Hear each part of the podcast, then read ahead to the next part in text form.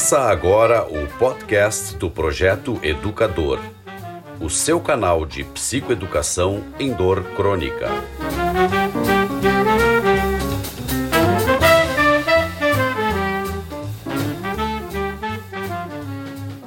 Olá, pessoal. Estamos aqui para mais um podcast do Projeto Educador. Hoje estamos com a nossa psiquiatra do projeto, a doutora, doutora desculpe, Lorena Calef.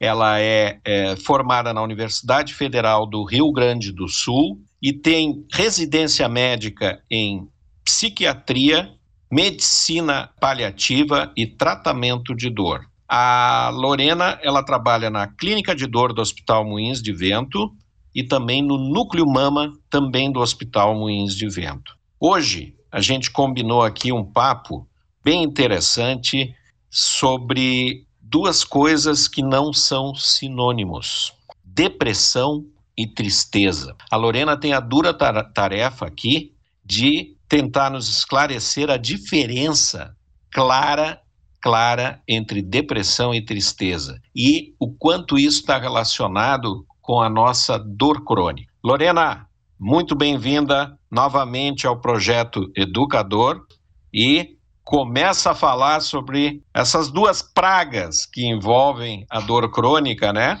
Ou a depressão ou a tristeza. Ou será que são sinônimos? Pois então, João, não são sinônimos. Não são sinônimos. Podem até ser um contínuo, mas não são sinônimos.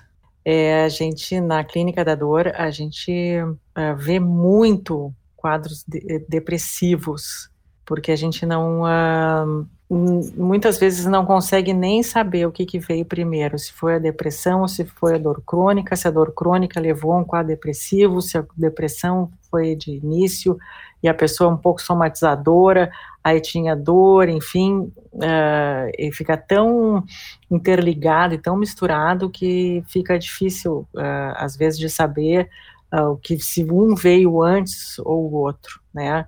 Porque são situações, são diagnósticos que ocorrem simultaneamente de uma maneira muito frequente. Mas depressão não é sinônimo de tristeza.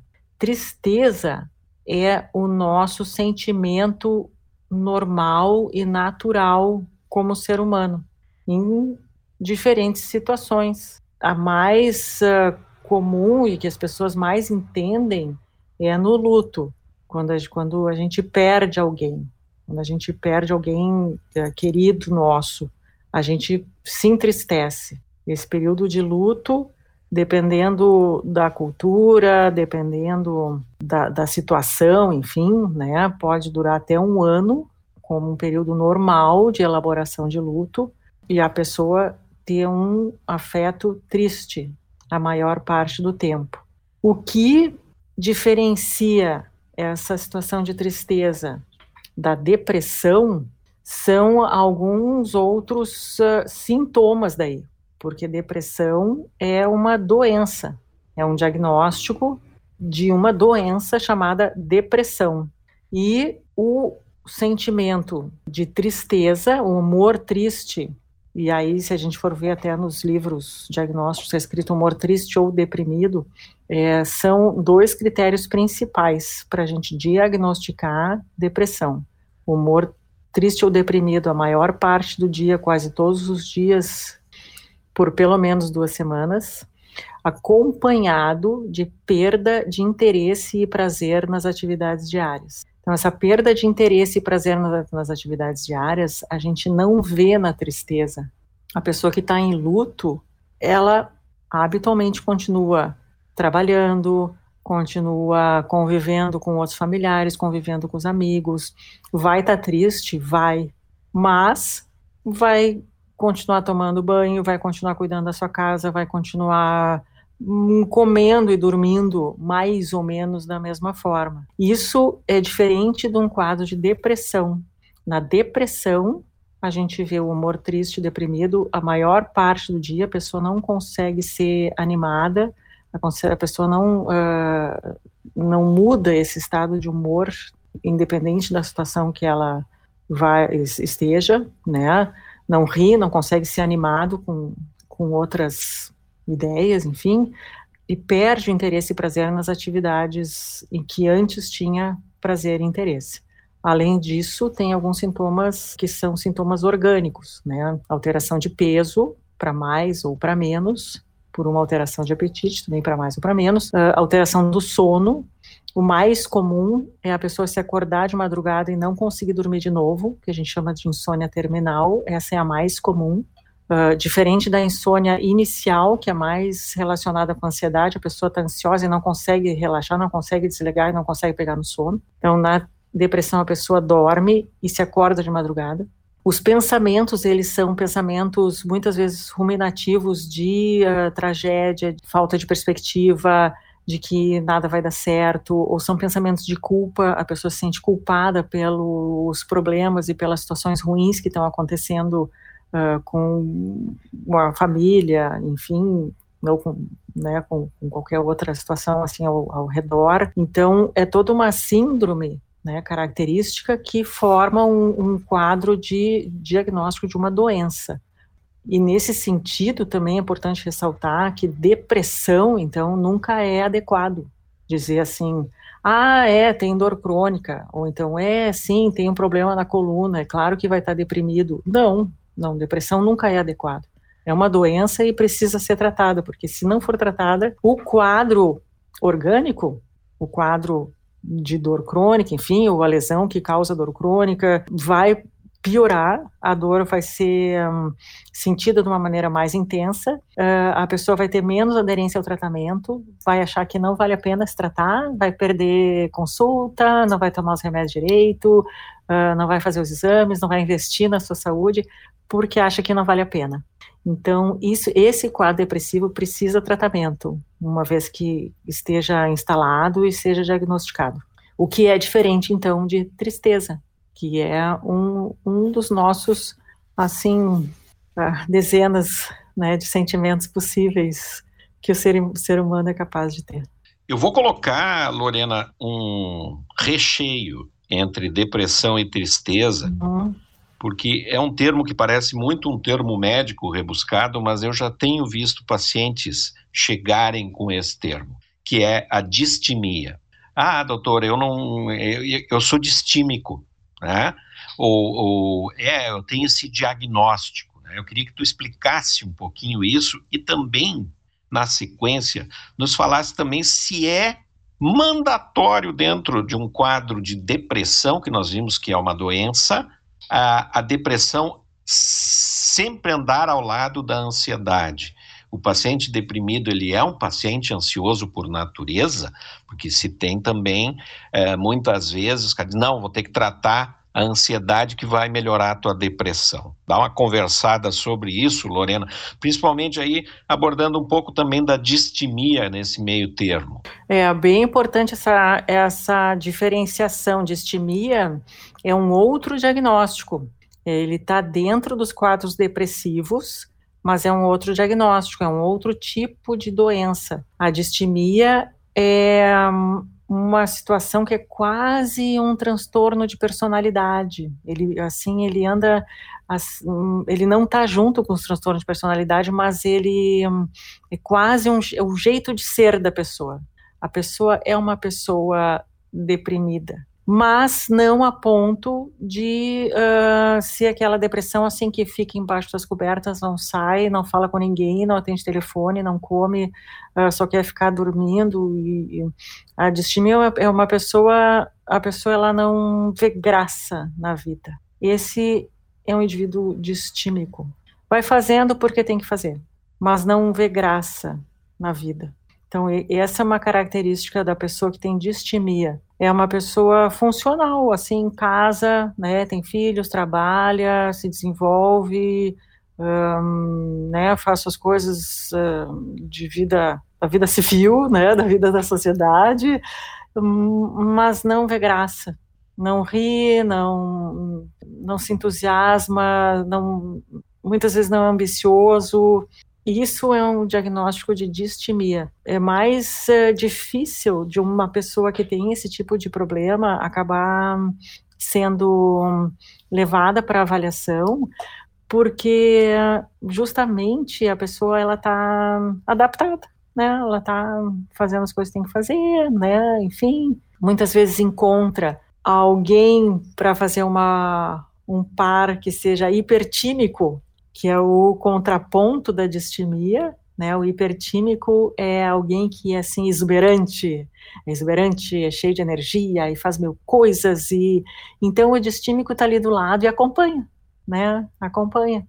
Então a distimia, ela, inclusive, ela uma vez eh, assim diagnosticada e detectada, ela pode ser tratada, pode ser tratada inclusive com medicação. As pessoas melhoram muito. Uh, pode ser tratada com psicoterapia, e ter um excelente resultado, né? E, e a pessoa começar a ver a vida menos cinza, né? Mais colorida. E passando para a segunda parte da, do teu comentário, assim, a ansiedade ela pode estar junto com a depressão, mas não necessariamente. Nem sempre a pessoa que está num quadro depressivo está ansiosa.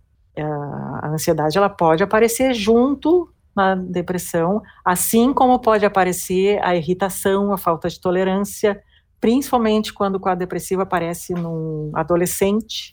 Um adolescente deprimido não é um, um adolescente que vai ficar embaixo das cobertas.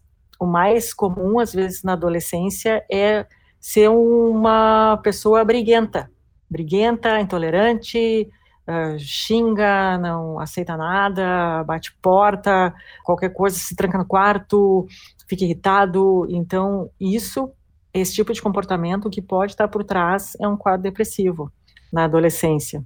E, e a ansiedade não necessariamente precisa estar junto, né?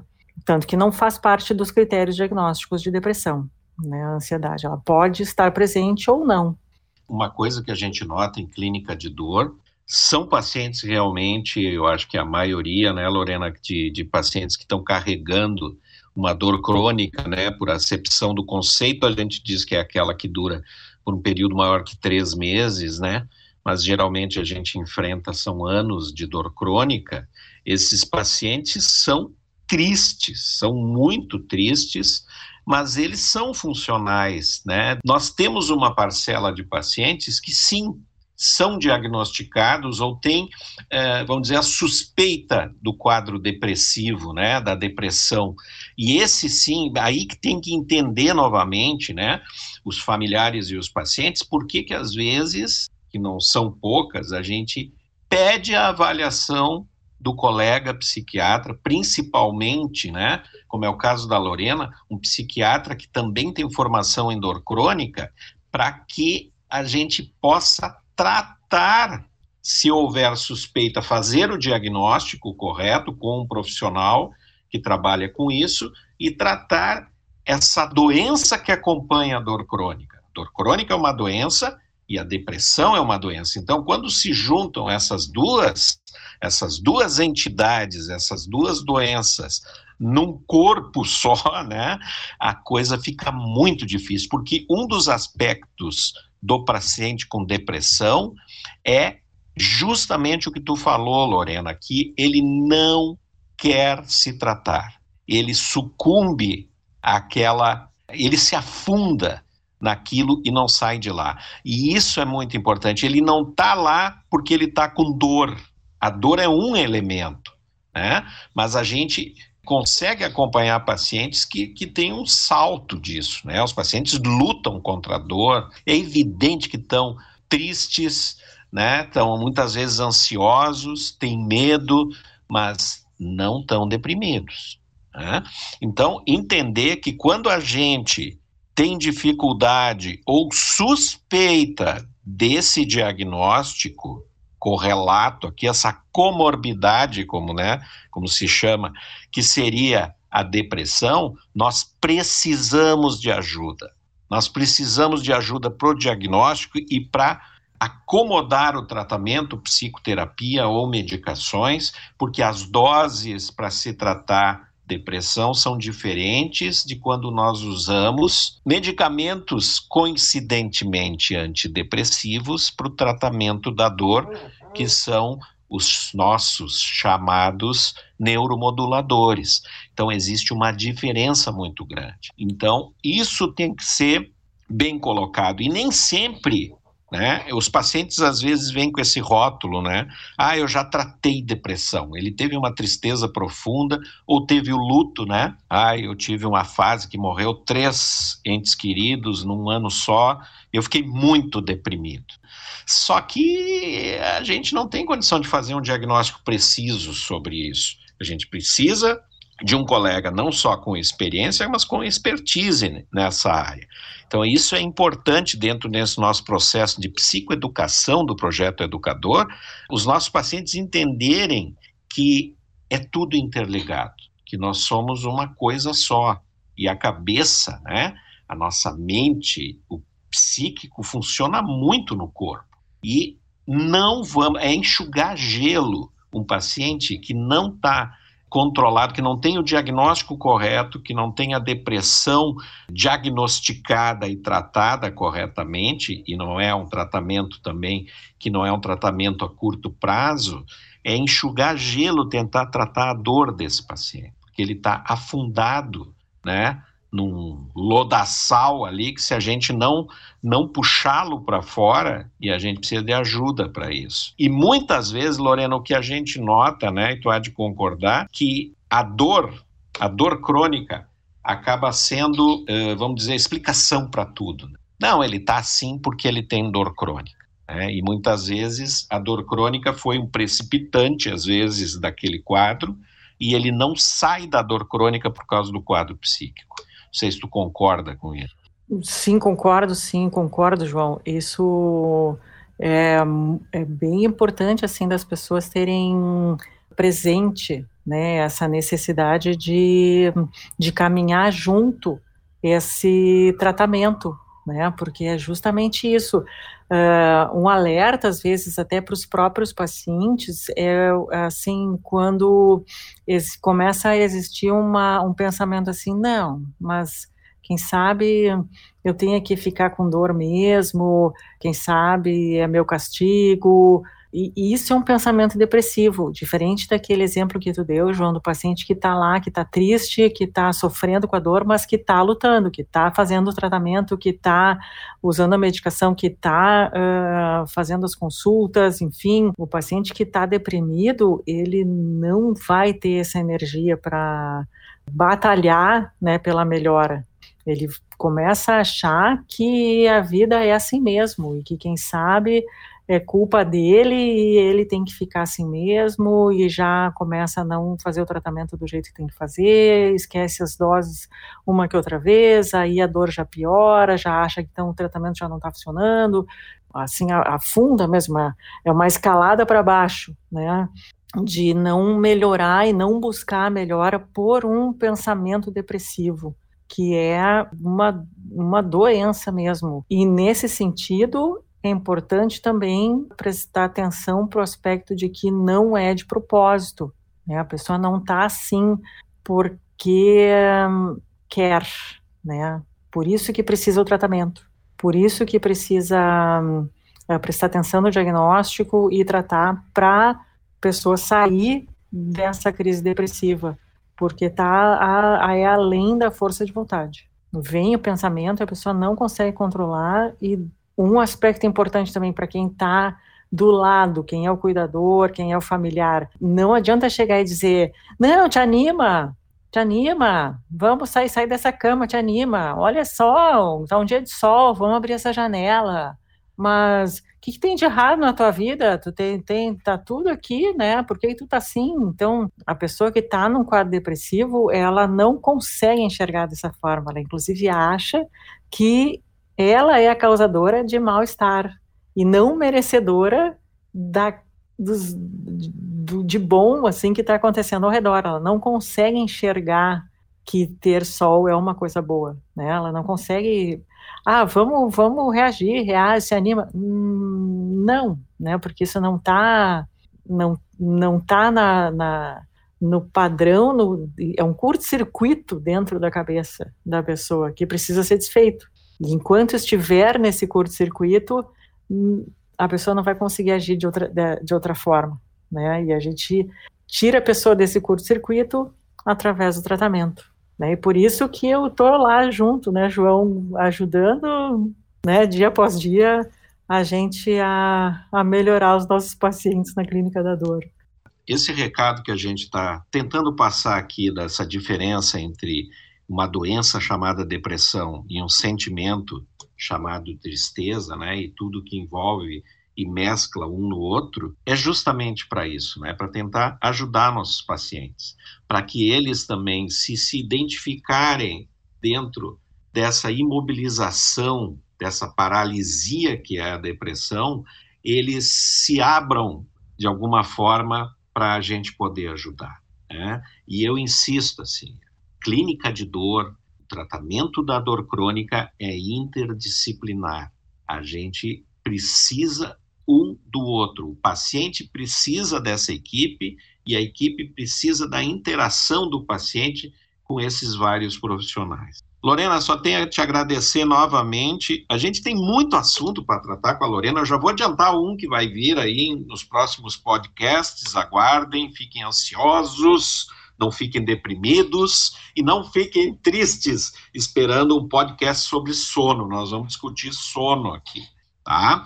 Porque a, a Lorena mesmo citou ali, né, uma característica de distúrbio do sono do, do paciente com depressão, né, do paciente ansioso. Então, nós vamos discutir isso porque distúrbios de sono são extremamente comuns em pacientes com dor crônica. Lorena, muito obrigado. Foi, mais uma vez, muito produtivo tudo isso, né?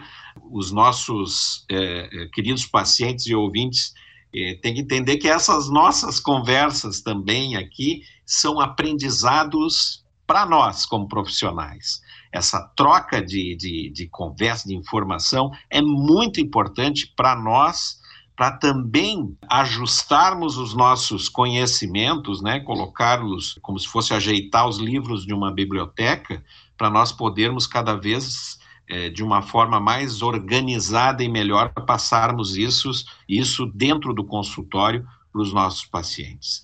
Queríamos agradecer muito, eu e a Lorena agradecendo bastante a paciência e a audiência de todos vocês e até o próximo.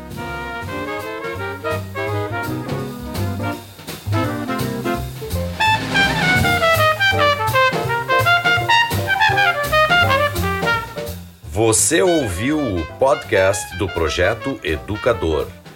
Acesse o nosso site e conheça a nossa plataforma educativa www.projetoeducador.com.br.